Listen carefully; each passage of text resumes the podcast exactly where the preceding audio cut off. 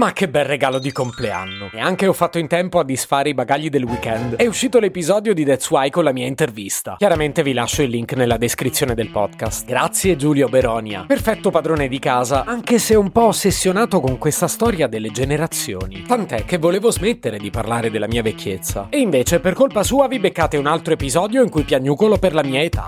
Se potevi cambiarmi il carattere, nascevo si chiama Marcello Forcina, dice quello che pensa, pensa poco a quello che dice, ma quando c'è da parlare gli bastano 4 minuti e 37 e un Campari Spritz.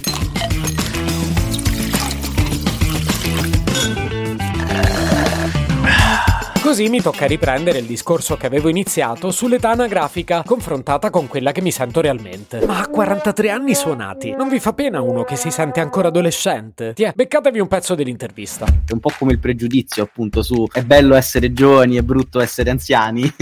Anche quello di dire, beh, ma in fondo la creatività è una cosa da giovani, adesso arrivano i giovani, i giovani sono creativi, hanno mille idee. Qual è un po' il pensiero che ti viene da creativo per quale sei fondamentalmente? Ciao Giulio, ma io sono giovane o adulto? Voi avete capito perché Giulio rideva? A me francamente sembrava una domanda legittima. Sono giovane o adulto? O dite che a 43 anni questa domanda uno non se la dovrebbe porre più. Devo confessarvi che la mia prima reazione è stata andare a cercare su Google e non una risposta in realtà, ma una pezza d'appoggio per giustificare che avevo ragione io. Quando inizia l'età adulta, invio.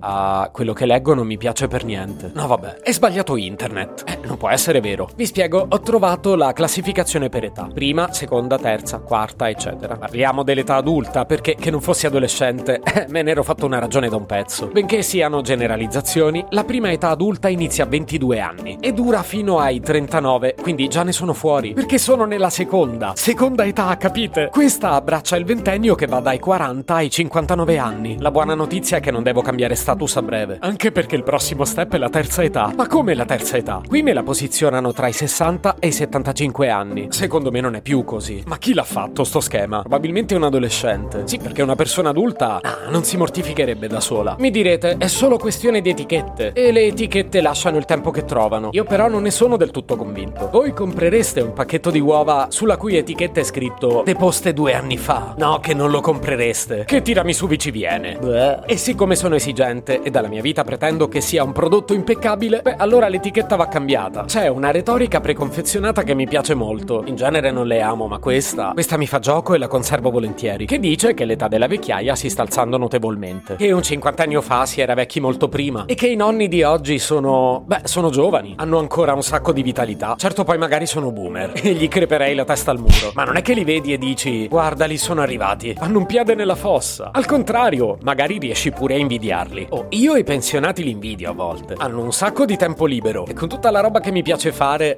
io non lo lascerei libero. E se ci arrivo con la stessa vitalità, o dovrei dire se avrò mai una pensione? Beh, io da pensionato farò faville. Ho già la lista di cose da fare.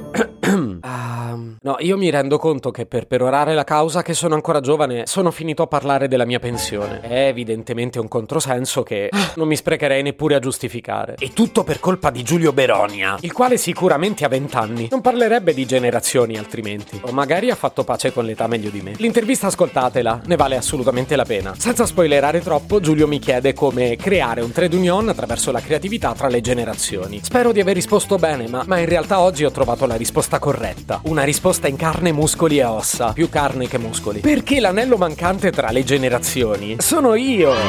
Se potevi cambiarmi il carattere, nascevo Ward un podcast inutile, effervescente e tossico, come una pasticca di mentos in una bacinella di Coca Zero. Questa serie è disponibile su tutte le principali piattaforme di podcast: Spotify, Apple Podcast, Google Podcast, Spreaker, Amazon Music e a breve anche sul citofono di casa tua. Stelline, recensioni e follow sono molto graditi. Per due chiacchiere con Marcello e aggiornamenti sui prossimi inutili episodi, segui il canale Instagram Chiocciola Nascevo World oppure cerca su Telegram l'account Chiocciola Marcellogram.